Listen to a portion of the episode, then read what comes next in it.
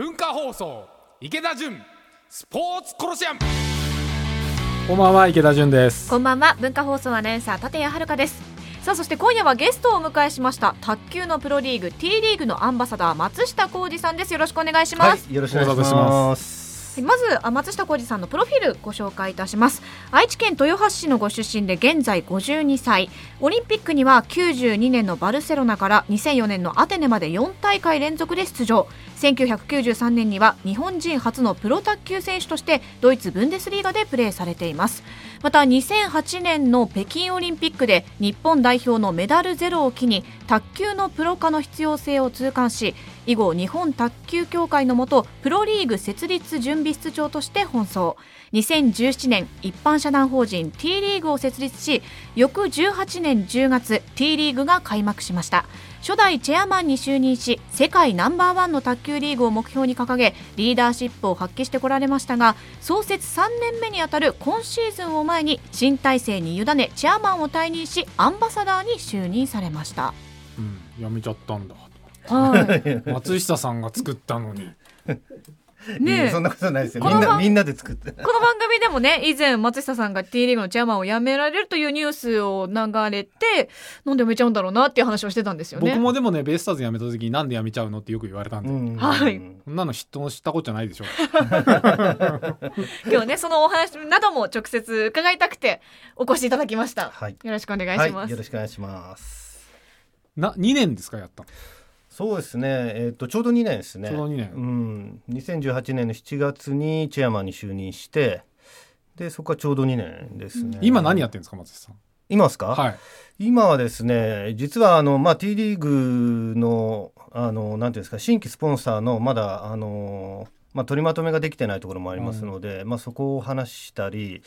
あと、いろいろな方々にお世話になったので、その担任の、 まあ、挨拶が、をこうしに行ったりでまたあのこれから自分がやりたいことのまあ、打ち合わせだったりとかですね、結構チェアマンやってる時よりも忙しいんですよねあ今そうなんですかはい、新規需要が入ってきちゃってるので、えはい卓球ですか卓球もありますしいい卓球じゃないところもああるんですけども、はいまあ、スポーツ全般っていうところもありますし、まあ、それをちょっと,、えー、とこう計画を立ててやってるところですうんね一緒にやりま しょうよいやもうな誘ってください僕暇なんでぜひ あれ愛ちゃんももう離れちゃったんですかあいあそうです愛ちゃんもあの理事からアンバサダーの方にいうんなったっていうことですね。アンバサダーってダ僕が言うのはあれですけどうんまあアンバサダーですよね理事ですと、まあ、責任があるようなポジションなんですけども、まあ、今度は責任のないような、えーところから、まあ、T リーグを応援するっていうところですよね。はい T リーグは松下さんが思ってたチーム数うん、ぐらいにはもうなったんですか、いや、えーとまあ、僕が辞める時には6チーム6チームぐらいにしたいなっていうところはあったんですけど、うんまあ、残念ながら、えーとまあ、4チーム4チームっていうところで終わってしまって、まあ、そこはあのーまあ、バトンをタッチした、まあ、星野さんには頑張っていただいて。うんまあ、6チーム6チーム早めにこう、まあ、4シーズン目で、えーなんとか2チーム2チーム増やしていたいただけたらなっていうような、んはい、まあ多分なると思うんですけどね、はい、まだ話が継続しているところもありますしう、んはでもリーグと各クラブいうんのこうまだ構造ってまだうん、これからですもんね。これからです本当にあの立ち上げたっていうところですよね、2年ですので。で前も、えー、と少しお話ししたかもしれないんですけどもゼロベースからリーグも、えー、とチームもこう立ち上げてるので、うん、まだ2歳しか経ってないので、うんやっぱりこう整ってないところはあの多いですよね非常に。上から目線ですごい恐縮なんですけどよく立ち上げたなって思いながら本当にできるのかよって最初思いながら見てた部分あるんでなんか今考えるとよく立ち上がったなよっくて立ち上がりました よね。うんご自身でも、うん、客観的に見ると、うんまあ、スポンサーもこう集めないといけないですし、まあ、チームもこうね、まあ、最低4チームは必要なのでっていうところで、ですので2018年の、まあえっと、10月スタートだったんですけど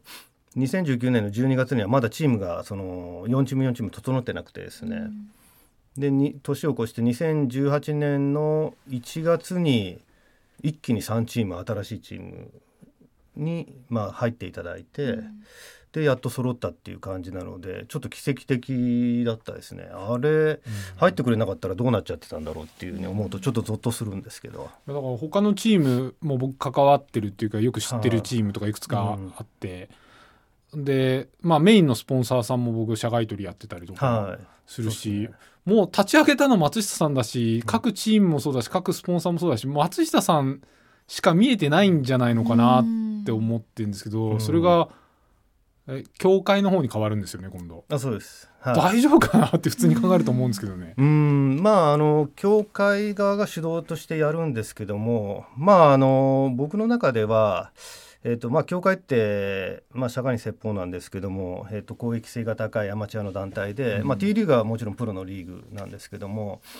あのそれぞれできるところとできないところがあって、まあ、例えば、まあ、日本卓球協会35万人の登録会員いますし、まあ、この会員をその活用するっていうのは T リーグにとってもすごくメリットがあることですし、であの今後やっぱり実業団リーグとのその共存とかあとはそのナショナルチーム関係ですとトップの選手がこの T リーグに出やすいような環境を整えていくとか、まあ、世界選手権のその選考会を、まあ、T リーグにしてもらうとかですねそういったことが日本卓球協会だとその、まあえー、とやりやすいっていいますか可能性が高いっていうところと、まあ、しかしながらやっぱりプロのリーグですので、うんどうそのやっぱりビジネスとしてお金をこう稼いでいくのかっていうところは、まあ、あの大事ですのでそこだけはちょっとあの私の中では危惧しているところで。まあ、あのアマチュアの団体とプロの団体がその融合していいシナジー効果を出して、まあ、ハイブリッド型のその組織っていうこの日本の中ではなかなかないような形が作れたらまあいいんですけど、うんまあ、そんなに簡単ではないですけどね。そうですよねだから利害関係が、僕野球もそうだしサッカーもそうだし、うんまあ、僕が今関わってるバスケットもそうなんですけど、やっぱ協会とプロがうんちょっと別じゃないですか普通に、うんやってることが全く違いますからね。必ず利害関係で何かバッティングするじゃないですか、うんそれがだから一緒になってくメリットもあるんですけど、うんでも、一まあ緒になできるかなっていうできるかなっていうのと、まあ、サッカーぐらいワールドカップっていう分かりやすいものあれば、うんスポンサー含めて共存できる部分と別々になって別々で取れる部分もあるんですけど、まあ一回あのやってみればいいと思うんですよね。でやってみてダメだったらまた僕は考えればいいんじゃないかなっていうのがあってですね。でやってみてだあのなくなっちゃうのは困るんですけどあのなくなる直前ぐらいであのちょっと考えてで体制を変更したりとかですねまあ一回やってみればいいかなとは思ってますね。うん今、うん日本協会の人たちっていうのはもともと卓球人なんですかえー、ともともと卓球人です。やはりあの世界選手権の代表であったり国際大会の代表になられた方が上に、えーいますね専務理事とか強化本部長は、うんプロの興行の世界の人っていうのはいるんですか、えー、といないですね、あはい、どちらかというと本当に卓球は遅くて私が初めてその卓球のプロの選手になったっていうぐらいで、あのプロの興行にしても T リーグがどちらかというと初めてでっていうところで、まあ、そこら辺のところは少し遅れてるんですよね。ーうんいやでも本当にそのプロの部分は僕はなんかえ松下さん辞めちゃうんだと思ったから今ま そでうですねねかなり松下さんが引っ張ってるイメージありましたもんいね。やもうスポンもう何回も言いますけど僕スポンサー側とかいろいろ逆側に見てるっていうか、逆側との人とのコネクションも強いんで、松下さんが見えてたんですごうく。うんんそうですね。まあ、どちらかというと僕の推しに、あの、負けてですね。 で、もう松下さんの夢に乗るよっていう感じでうんお金を出してくれてる方は結構、まあ、多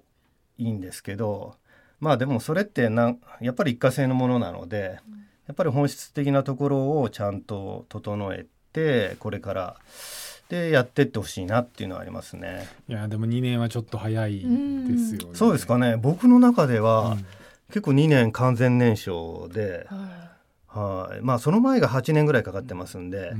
う、んうんそこはちょっと苦労したんですよね。まあ、立ち上がってかてからはいろんなことはありますけどでも立ち上げる前に比べるとまだ、まあ、気持ち的には楽だったですけどね、もう次にやるものが走ってるものがあるんですか。走ってるものもありますし考えてるものもあるっていうんうところですね。やっぱりあのまだそのスポーツ産業って5兆とか6兆ぐらいで、まあ、アメリカの10分の1ぐらいっていうには言われててですね、でまだまだそのやってない手手つかずなところはたくさんあるなっていうところがあるので、まあ、そこを、まあ、先駆者的にまた、えーこうトライしていくっていうところはやっていきたいなっていうなところは思ってるところなんですけどもこうなったらいいなっていうのをとりあえず書き出してで、えーまあ、そこが自分のやりたいところと、まあ、社会のためにどう影響されるのかっていうところで、まあ、チャレンジをこうしていきたいなと思ってですねもう僕それは52なんで。うん60までにちょっと、まあ、やりたいなっていうふうに思ってるのは時間がないんですよね、うん意外に、うんですからまあ2年で退任させていただいたっていうところは、まあ、そこにもあるんですけど、は次は卓球スポーツ経営その3つだったらどこに寄ってんですか、い、えっ、とスポーツスポーツこうはい卓球に限らず。限らずおーでスポー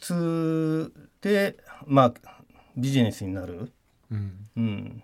やっぱり僕はなんていうんですかね5兆円6兆円しかないので、まあ、国はやっぱり2025年までに15兆円って考えてるんですけど、まあ、ちょっと真剣になんていうんですかねあのスポーツでお金がこう稼げるような仕組みを僕の力だけじゃ無理なので皆さんの力を借りて池田さんとかですね借りてやっぱりスポーツでお金を儲けていくっていうそういう仕組みをこう作っていけたらなっていうふうに思いますね。うんう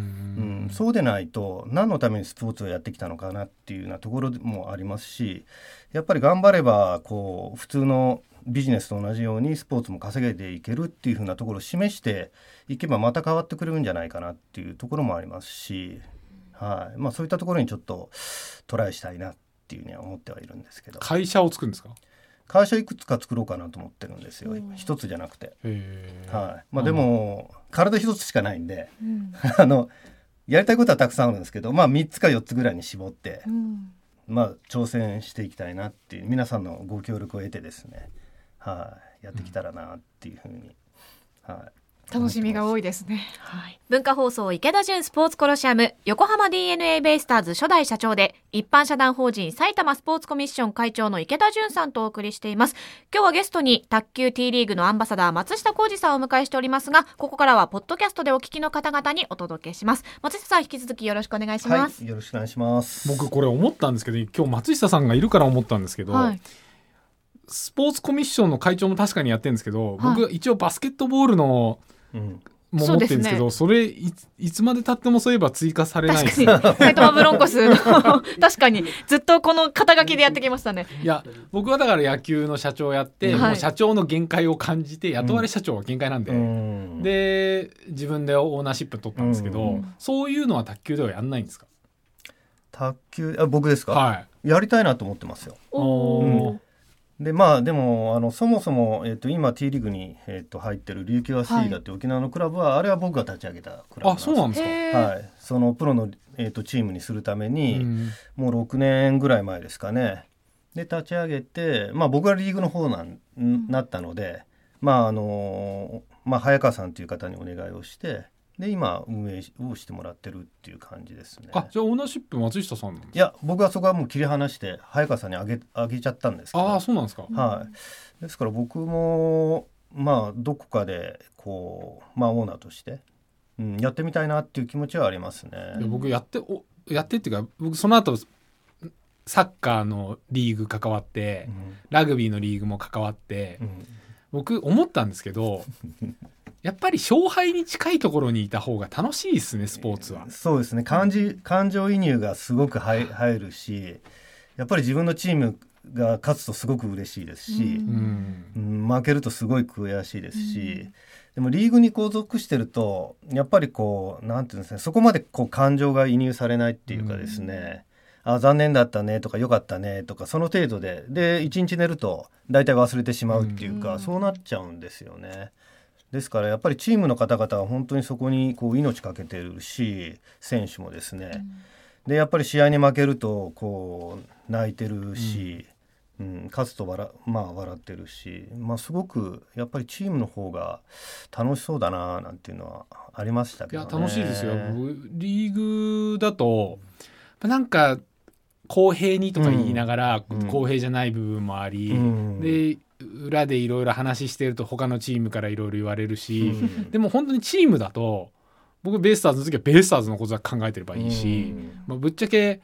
ま表向きは言いますよ、それはうん NBB と欲とか、うん他のチームと公平でとか言ってるけど、うんもう結局はベイスターズのためにどうできるかだけを考えてるんで、うん今もバスケットでもう僕はもう埼玉のブロンコスのことだけをどうできんのって当然考えてるし、うんそのためにリーグがあ邪魔だと思ったら邪魔だって言うし、でもリーグはリーグでやっぱりそういう自分たちが何かっうんていうことではなくて全体をみたいな感じなんで。まあそうですよねそうなっちゃいますよね、うんリーグの方は。やっぱできる幅が広いようで実はうん狭かったりするじゃないですか。うんそうですね。うんうんだからチーム持ってる方が僕は面白いなって、うん僕なんか今弱いですけど、ええうん、でもまあねそれぞれのレベルはあるんでしょうけども、でもやっぱり勝ち負けはやっぱりその中でもあるから、ううんまあ強い弱いはあるんですけどねでもやっぱり勝てば嬉しいし本当に、うんまあチームクラブとか楽しそうだなっていうのはありますよねやってみたいですよね僕も。うんはじゃあそのうち松下さんが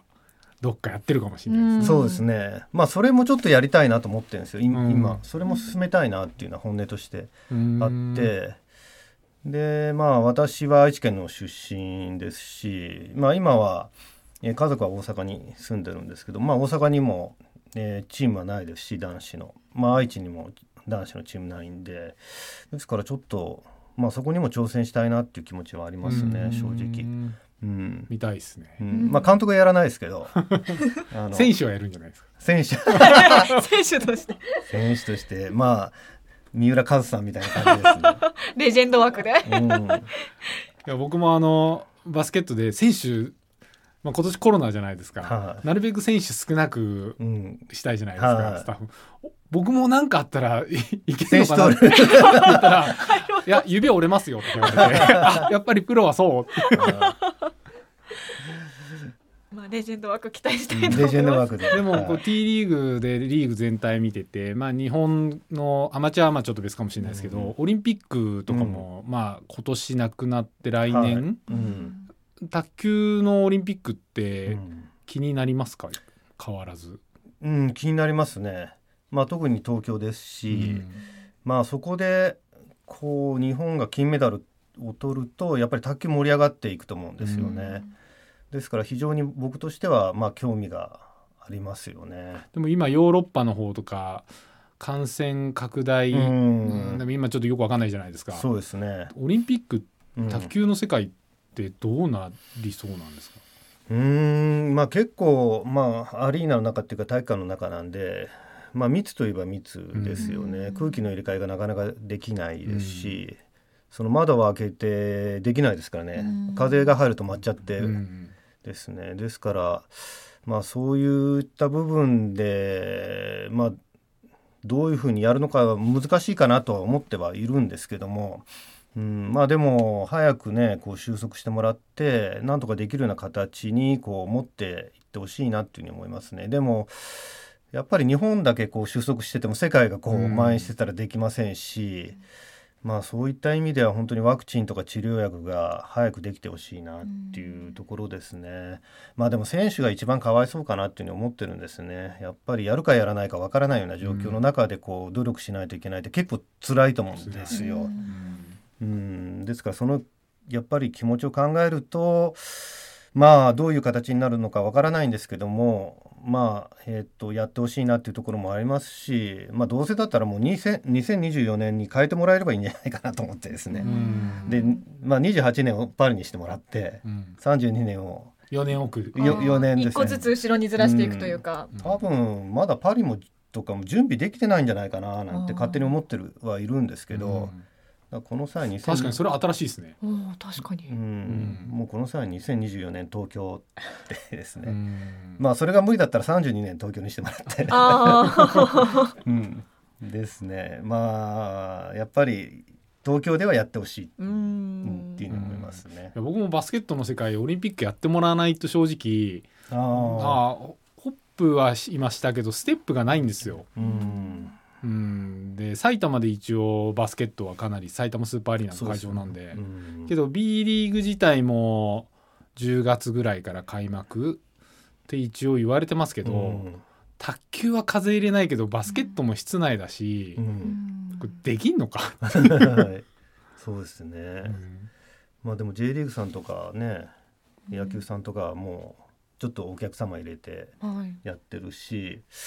まあなんかこうできるような形を作ってもらえればなっていうふうに、うん、なんか感染者がすぐ分かればいいですけどね うん入る時にパッパッと。であなたあの感染してないんでどうぞっつってですね そういうのが瞬時にできればう、ん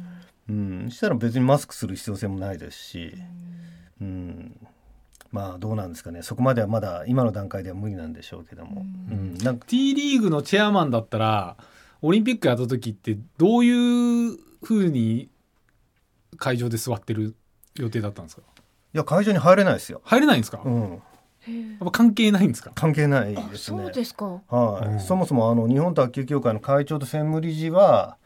まあ入れるだろうけども、うんそれ以外の人はまあ入入れる保証はありませんってへえ言われてるのでう、ん。うん、もうすごい人数制限当たり前のごとくされますよね。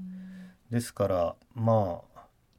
チケット当たったんでとりあえず、あチケットで入る予定だったんです かうん、結構当たったんですよ えーは返金しないんですかい、返金しないです。もう持ってま すよ。も来年入る時のうために来年ある時のためにですね。僕全然バスケットのチケット持ってなくてあら僕陸上とかのチケット持ってるんですよあー いやだから僕埼玉のスーパーアリーナだし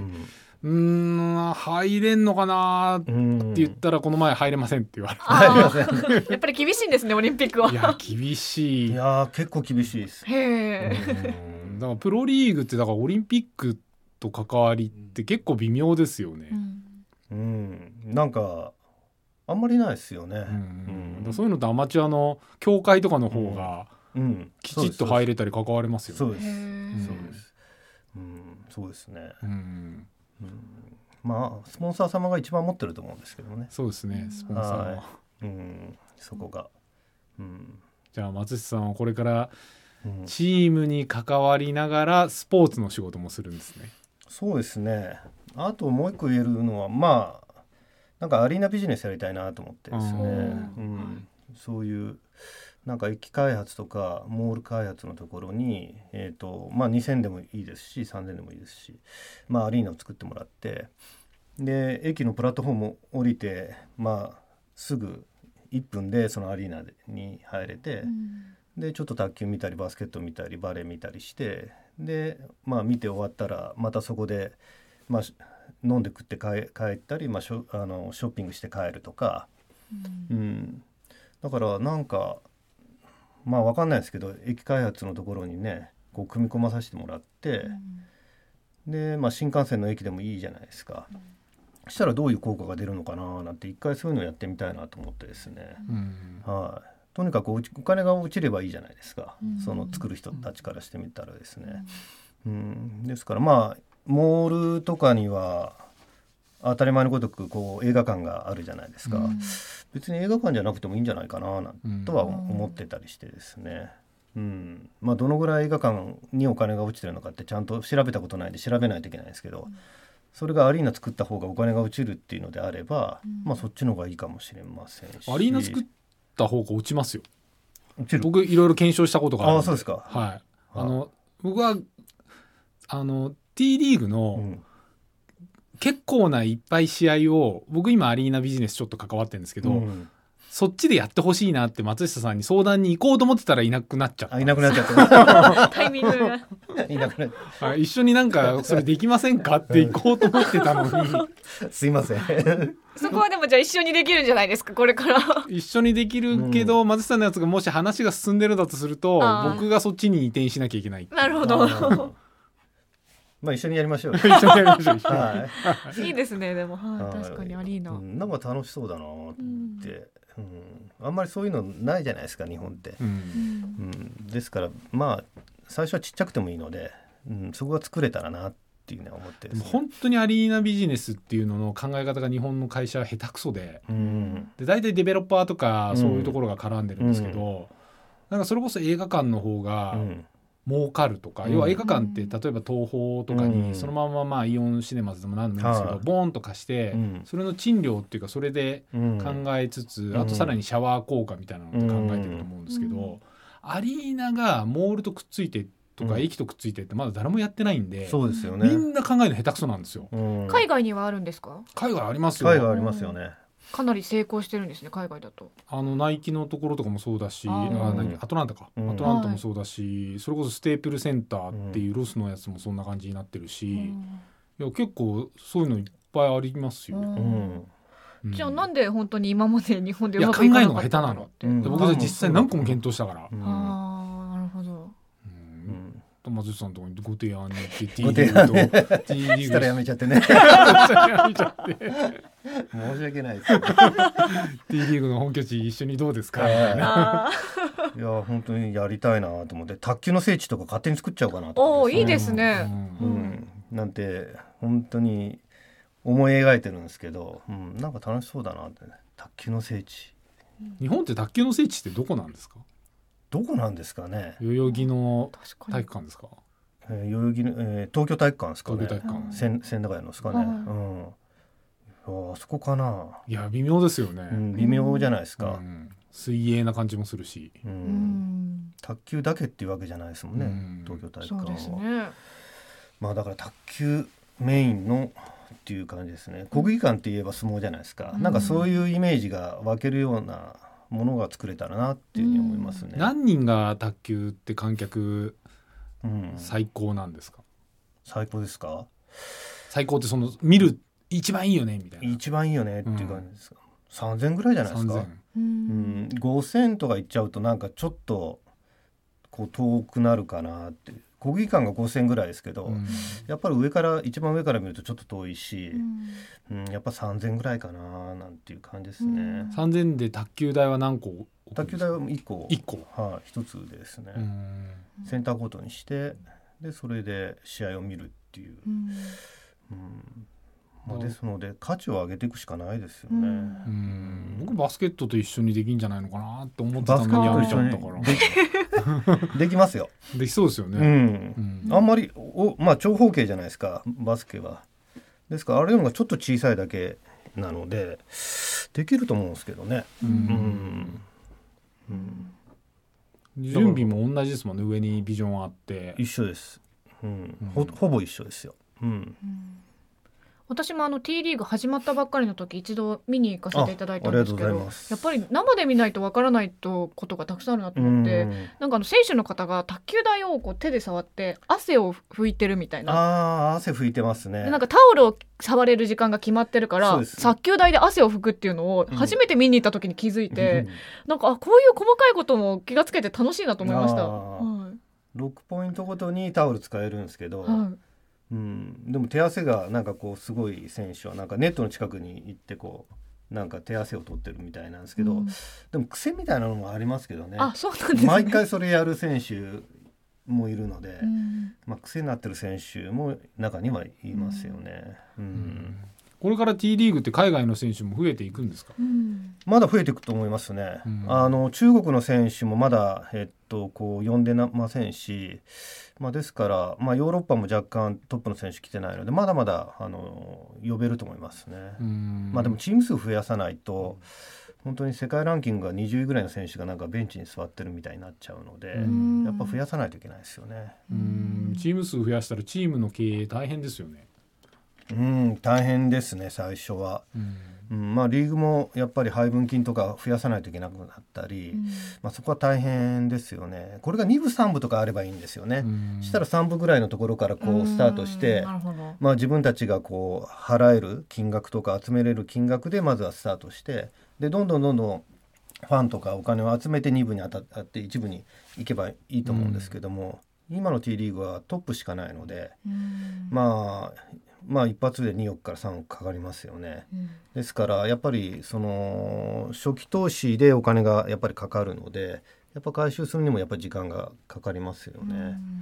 うん、今黒字のチームってあるんですか、黒字のチームはありますよ。うんはい。その結構しっかりやってるチームもでもどっちを取るのかなんですよね。その収支的にはトントンでそこそこのチームうんか投資をしてさらにこうお客様が楽しんでもらえるのも作ったりとかいい選手を入れたりしうんしてこうチームのこのブランドを高めていってどんどんどんどんとりあえず成長させようっていうのか、まあ、積み上げてちょっとずつちょっとずつやるのがいいのか、まあそのオーナーとか会社さんの体力にもよると思うんですけども、うんまあ、難しいところですよね。まあ、僕なんかどちらかというと初期投資バーンとやってまずはもろ盛り上がらして。うんこうどんどんどんどん発展させていけるところまでいっちゃうみたいな感じなんですけどやっぱ積み上げていくと本当時間損はしないと思うんですけど、うん、時間がかかりますよね。ううんん、僕は積み上げていくタイプですあ積み上げていきたい、積み上げていくっていうか僕はね身の丈ですよね、うん、はうあん、やっぱあの卓球ってまだ全部親会社いい、ますよね、は僕は個人で持てる世界の方が夢があると思うい、う、ーうんんで今えっと、えー、三部でした。僕3部です三部です。だからちょうどいいと思います。そうなんですよ、うんうんこれね2部が一番辛いうんへえ2部が一番これまた言うと問題になるかもしれない美味しく ない、美味しくないうん美味しくうないん、1部行ったらそのなんか勝ち負けの世界とかでいろいろ勝負できるんですけど2部行くとうん中途半端にお金かかるし中途半端に客来ないしうん中途半端に経営苦しいしうんなるなほどうんそうですね。僕だからねあのスポーツは2部制の方がいいと思うんですよね。3部制はうねん2部にいることの意味があーもう本当に著しくないうんでこのコロナで2部にいるのが一番辛いと思うんですよ僕多分経営。そうですね。はいうん3部と一確かにそ部うみですねたいな三部と一部サブ3部と一部 うんやっぱそこそこお金かかりますもんね、自分も。かかりますよそうですよね。あの多分一部のうん半分はいかないのかもしれないですけど、結構かかり、うんで3部の何倍かかかるんで、うんなんか割合がおかしいんですよ。あーうんそうですよね。卓球はど3部までいけるぐらい層があるんですか選手層って。選手層はあープロとしてはそこまでは今ないでしょうね。うんうんあれ1部な何人ですかえっと1チームは登録は12名ぐらいですね。結構多いっすよね。でも出場する選手は4名以上、うん4名から6名ですね。うんうわ維持費がかかりますね。うん、かかりますね。うんまあでもそんなに出てる選手にはお金払ってるかもしれないですけど、まあ補欠の選手にはその都度払いなんで、うん出なければそのやっぱりこう出費はお抑えてると思うんですうけど、んまあでも卓球もそうですね下部リーグができると変わっていくのかもしれなういんですよね、そうですね。そう考えるとやっぱり今のその日本実業団リーグみたいなところとこう一緒になるのが僕は面白いなとは思ってはいるんですけど。うんうん実業団ってみんな自分たちで運営してるんですか会社セットで結構やそうってるんでですすか会社セットですね自分はたちだけの本当の実業団っていうか独立したチームっていうのはあるんですか、はないですねないんですかないですはいいでも今その実業団リーグの中にもクラブチームみたいのが入ってますけどねうんあとななんか大学も何チームか入ってたりまあ今結構その受け入れは緩い感じで入れてるようなまあチーム数をやっぱり増やさないといけないのでそういうふうにやってるんでしょうけれどもまあいいと思うんですよねそれはそれででも松井さんが持つとすると最初にドーン行ってっていうでっかいチームってことですね。そう ドーンとドーンとうん、とにかくあの頭下げて夢に乗ってくださいでお金集めてですね、うんドーンヤンキースみたいなチームでちょっと今後そのね大きな夢期待したいですそうですね。続いてこちらのコーナーですスポーツ選手が喜ぶアスリート飯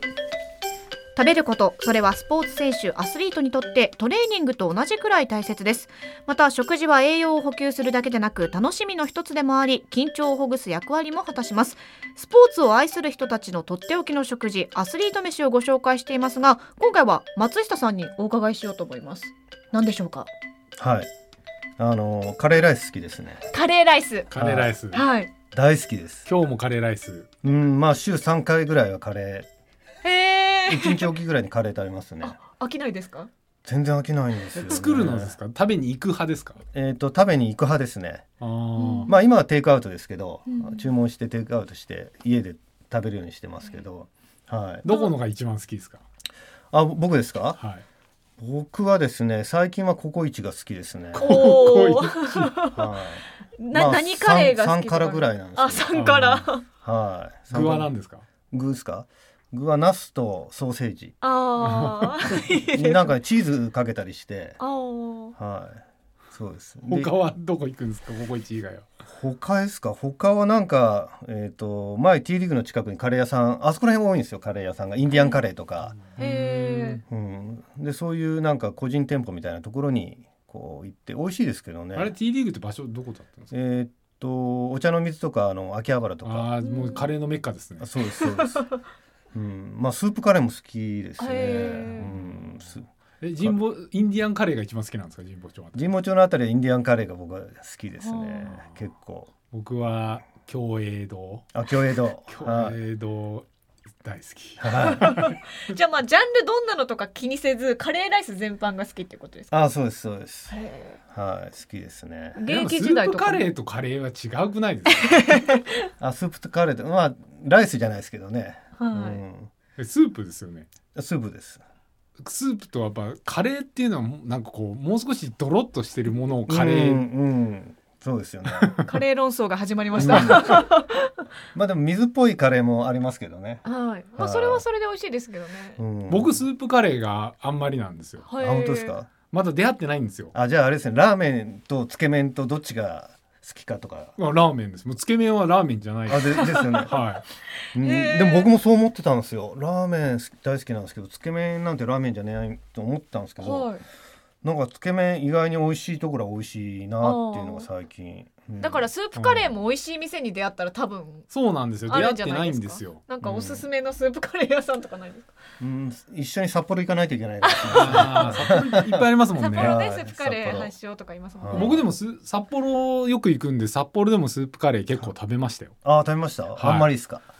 いやなんか僕札幌に行くうとん、大体夜深くなるじゃないですか、うん深くなりでます次の日二日酔いでスープカレーのパターン多くないです かなるほど。なんかいまいち味覚えてないみたい なそうですね大体締めラーメン食っちゃうんだよ な札幌とか行っちゃうとまあその気持ちもわかります。僕締めジンギスカンですね札幌行くと締めにジンギあスーカジンン。ギスカン、はいジンギスカンあージンギスカンメインじゃないんですか。いやいや締めですよねあっち行くと、うんそうなんですまあカか。レー行く人もいればラーメン行く人もいるし、そうですね、は